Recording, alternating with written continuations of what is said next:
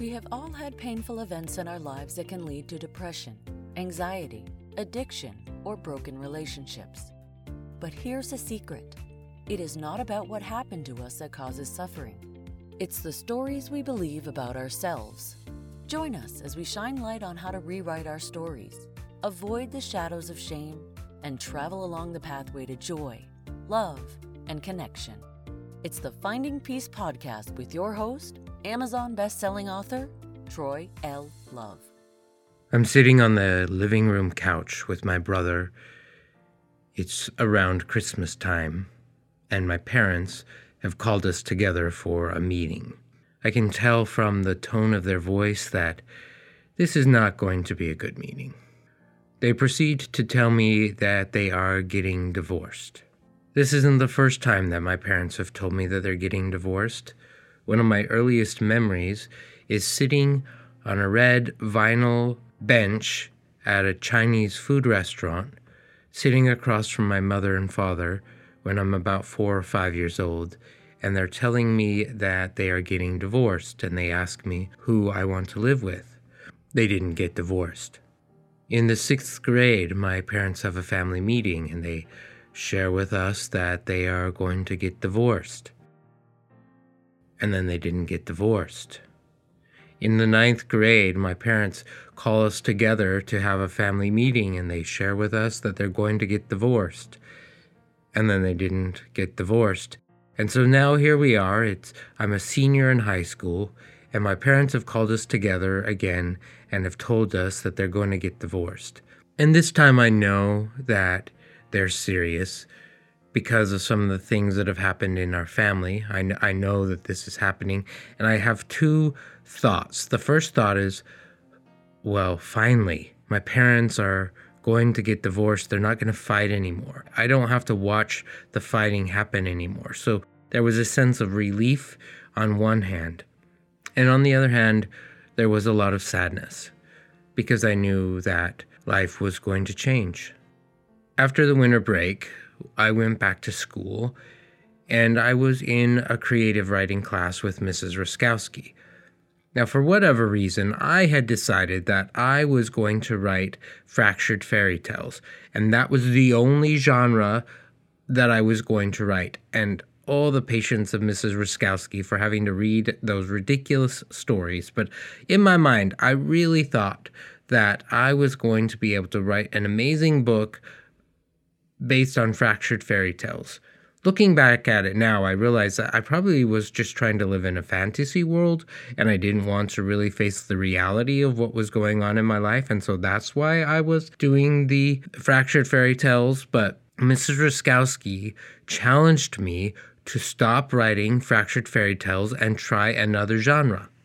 I was sad. I was going through the challenges of this divorce and the proceedings that were taking place with that. I wanted her to feel sorry for me. I wanted her to let me continue to write the fractured fairy tales because it was easier for me. So I shared with her that my parents were going through a divorce. And her reaction was, well, Troy, that sounds really hard, and I'm sad that that's going on in your life. I believe in you. I believe that you have greater creative talents and abilities that you're not tapping into, and I encourage you to write something other than fractured fairy tales. Well, that wasn't really the reaction that I was hoping to get from her, but looking back, I am so grateful that that was the reaction that she gave. She didn't hold space for me to be able to process my emotions. I don't think that was her role. She acknowledged that it was painful, which I appreciate, and then she encouraged me to keep moving forward, to tap into the talents and abilities and find other ways of using my creative writing skills in a new and challenging way. I look back at that time, and I am so grateful for her. In today's podcast, we are going to be talking about ACEs, adverse childhood experiences. And I'm interviewing my colleague and fellow social worker, Breanna Safsten, who is a therapist who works in my office at Yuma Counseling Services. And we're going to talk about adverse childhood experiences, and we're also going to talk about resiliency. Just as a heads up about the interview with Breanna, she does go over the questionnaire of ACES. There's nothing explicit about it, but it can be triggering. It can bring up memories that have happened to you. So I encourage you to do self-care. And if you are triggered, turn the podcast off and do some use some of your coping skills to be able to work through that before you listen again. There are a lot of things that can help us develop greater resiliency in working through the adverse childhood experiences. But I wanted to take a moment and spend some time with my good friend and colleague, Breanna Safsten, who is a fellow social worker, and get a better understanding of what ACEs are and what they mean. So, hello, Breanna. Hello. Tell us a little bit about you. Well, I have been in the social work field since 2015, when I graduated with my Bachelor's of Social Work from Weber State University in Ogden, Utah. That's my alma mater too. Yay! Yay! Go Weber. Go Weber. And then right after that, I went on to get my master's degree in social work from Our Lady of the Lake University based in San Antonio, Texas, and graduated in 2017. And since then, I've been in practice in the mental health field. I'm really excited that you're here. Welcome to be here. Tell us a little bit about ACES. How did you become familiar with them? What are they? I actually became familiar with ACES after I graduated with my master's degree. My program was focused on direct practice with Hispanic children and families, so it was focused on a lot of family practice. We didn't touch a lot on trauma. So it was something I was introduced to, I believe, during my internship. When I was getting my master's degree, my supervisor wanted to focus on trauma-informed care. So that's what really introduced me to ACEs. ACEs, like you mentioned, stand for Adverse Childhood Experiences. That's based off of a study that I believe was done in the mid-90s in Southern California. It was a very significant study. It had over 17,000 participants. And what they learned through these questionnaires of their patients was that those who had experienced a adverse childhood trauma or event before they were 18 were at greater risk for health problems later in life. What kind of health problems? Anything from mental health problems, so being diagnosed with depression, anxiety, PTSD, suicidal thoughts, substance use, addiction, to medical issues like chronic pain, chronic health problems, heart disease, obesity, diabetes, cancer, all sorts of things. It's pretty intense. Mm-hmm. So what kind of questions are on the questionnaire?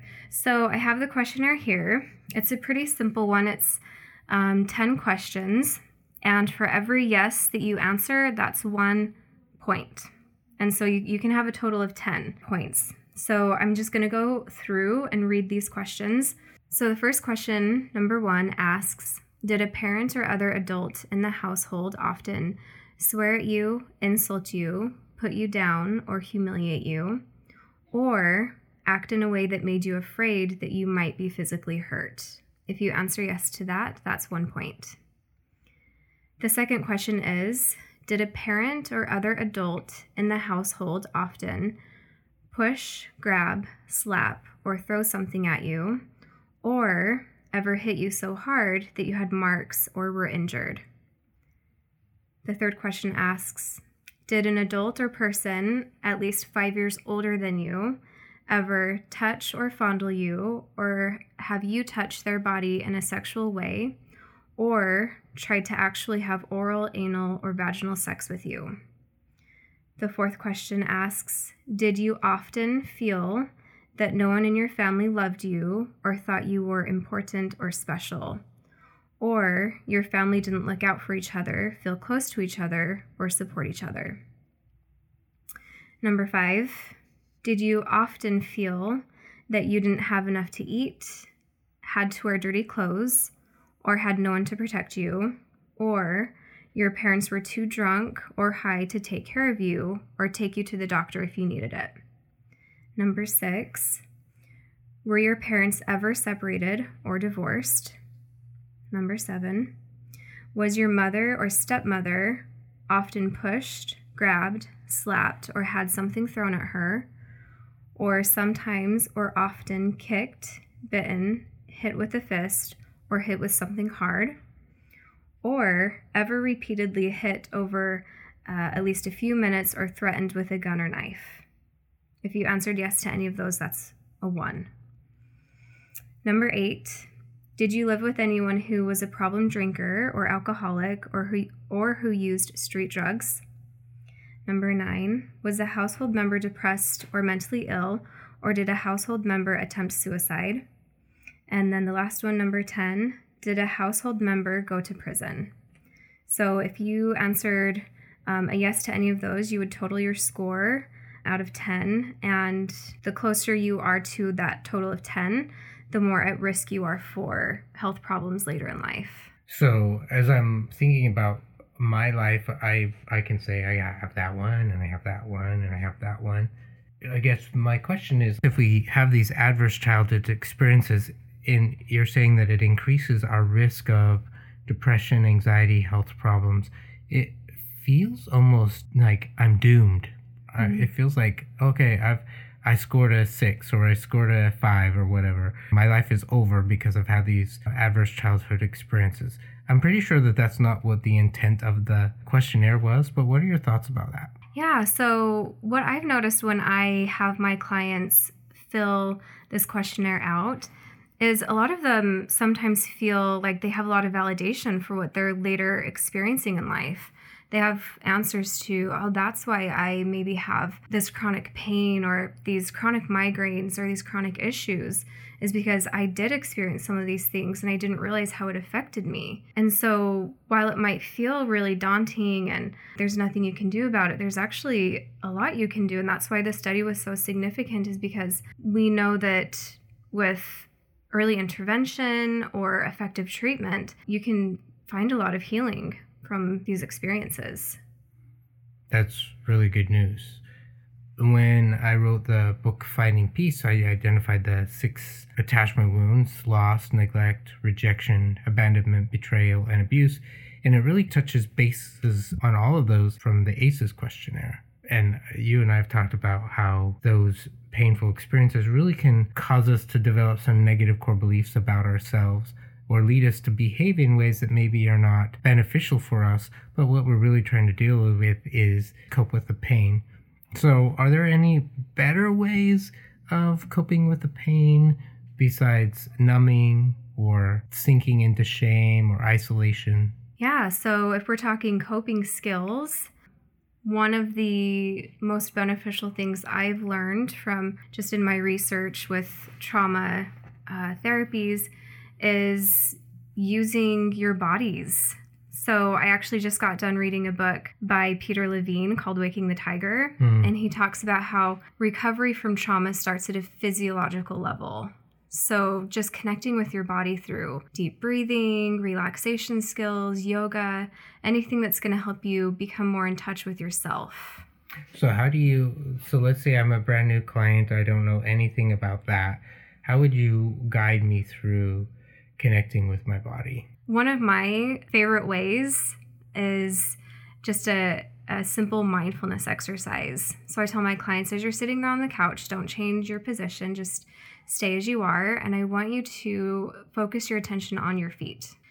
Just notice what it feels like to have your feet in your shoes. Are there any certain points of pressure that you notice? Notice temperature. Notice any sensations that might come up for you. Notice what it feels like to have your toes in your shoes. Are they squished together? Are they comfortable? Just kind of walk them through what it feels like to have their feet in their shoes, which is really simple. And I think some people find it kind of silly, but it's just a good, simple exercise to show, let's just bring our attention back to ourselves and back to our bodies.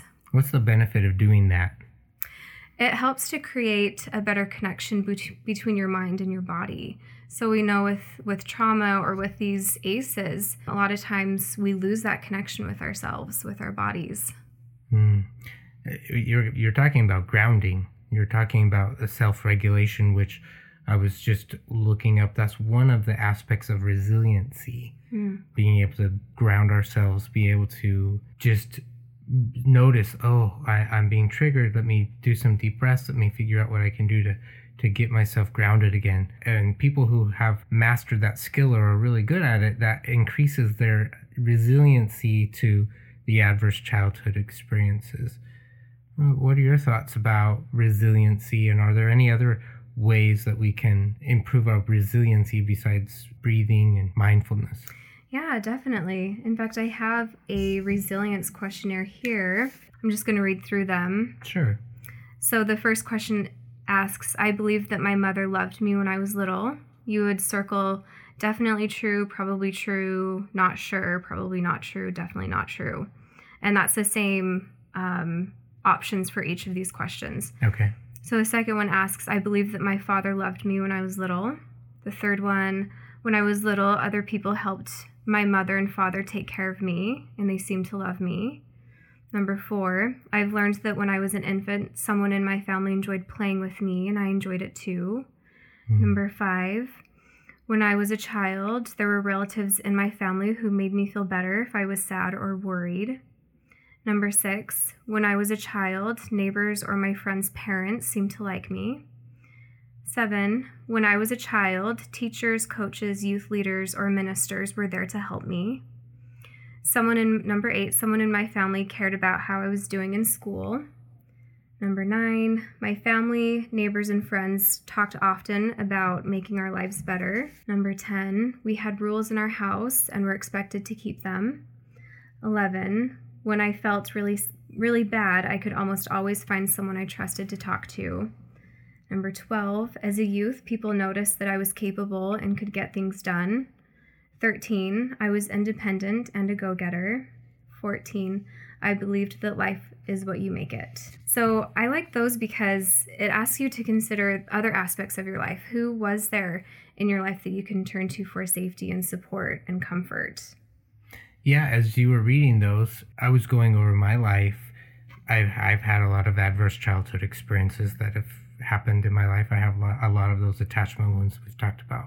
But as you were reading the questionnaire, I also recognized that I had a lot of positive people. I did know that my mom and dad loved me. I recognized that my grandma in particular just adored me and spent a lot of time with me. I had teachers and peers that were there for me. So it just reading through that brought me a sense of, oh, yeah, there were people that were there. I wasn't entirely alone through this process of pain. There were a lot of love and connection. Do your clients find that answering these questions are helpful for them? Yeah, definitely. And, some of them might say, when I was little, I did have those things, but in my life now, I feel kind of alone and I don't have a lot of people. Mm. So that's when because, as we know from attachment theory and these attachment wounds, we're wired for that connection and belonging and to have meaningful relationships. So sometimes it's about finding those people in your life today that you can reach out to for support and community and connection, which can be really challenging. You might have to challenge yourself to kind of make those friends and put yourself out there, but that's another resilience factor. Well, I think that it's hard, especially if I've had one of these attachment wounds or one of these adverse childhood experiences. I think of the wound of rejection, for example. I'm maybe afraid to be vulnerable and put myself out there because I'm afraid if I try to reach out, you're going to reject me and then it's just going to be worse. So I'll just hold myself in. I'm not going to reach out to anybody. I'm just going to pretend that it doesn't really bother me and just be lonely. And at least for me, when I've worked with clients who do that, they feel those symptoms of depression and anxiety. They're struggling with that loneliness, and those wounds just actually get worse. That we're not doing any wound care with that. So as I'm hearing you read these questionnaire, connection seems to be a really important part of resiliency. Yeah, definitely. How do you build connection? If I were a client and I were saying, Breanna, I just don't know where I could reach out. Where could I go to find some connection? Where would you steer your clients? Where would you recommend that we go to build some connection? I think it depends on the individual. I've had some clients who they really enjoy art, For example, this just in the last couple of weeks, I had someone say that they wanted to make friends. They didn't know how to make friends, but they also enjoyed art. That was one of their biggest hobbies. So we looked for places in the community where they could go, maybe take their art projects to and meet other people who have similar hobbies. I've had other clients say, I really want to find a church to go to, but I'm really scared because of rejection and I don't want to go alone. So we brainstorm ways to have an acquaintance or a friend or neighbor go with them, or just work through those challenging thoughts and beliefs that they have about themselves that's keeping them from reaching out to other people or attending that church or going to the art community center. So I guess I'm not doomed if I have a really high ACES score. No, not doomed. So we've learned that we're not doomed if we've had adverse childhood experiences. We've learned that we can develop resiliency. Where are some places where people can go to learn more about healing from adverse childhood experiences or building resiliency to the attachment wounds we've talked about? There are a lot of places. If someone was just interested to learn more about ACES, just doing a simple Google search about ACES is going to bring up so much information. I know that there's additional research that's being done and has been done about ACES. I think that the Finding Peace workbook is an excellent resource because it goes through those attachment wounds. Like you mentioned, it does involve a lot of these experiences mentioned in ACES. So if anyone finds that they have a high ACE score or even just one ACE score and they would like to work through that, the Finding Peace workbook is excellent. I know that you have a retreat coming up. Excellent resource. Where can people learn more about you? They can learn more about me through yumacounseling.com. If they're interested in seeing me for counseling, they can call and schedule an appointment. I think that's mostly it. That's awesome. Thank you so much for spending time with me today. I'm grateful for your time and helping us understand a little bit more about ACES. Thank you. Of course. Thanks for having me. Thank you so much for listening to this interview and this podcast today with Breanna. The thing that really stands out for me as I listened to and interviewed Breanna was the importance of having connection, and I reflect back on Mrs. Ruskowski and the role of support that she was in my life. She didn't show up in a traditional way. She showed up in the way that a teacher would show up. As I reflect upon the teachers that I've had in my life that had the most influence in my life, Mrs. Ruskowski is one of the top three. I encourage you, as you think about the different adverse childhood experiences that you may have encountered, or if you've experienced any of the 6 attachment wounds of loss, neglect, rejection, abandonment, betrayal, or abuse, I want you to reflect, were there angels in your life? Were there people in your life who held space in one way or another, who helped you continue to put one foot in front of the other and continue to move on? And if you know how to contact them, I'd encourage you to reach out and tell them thank you.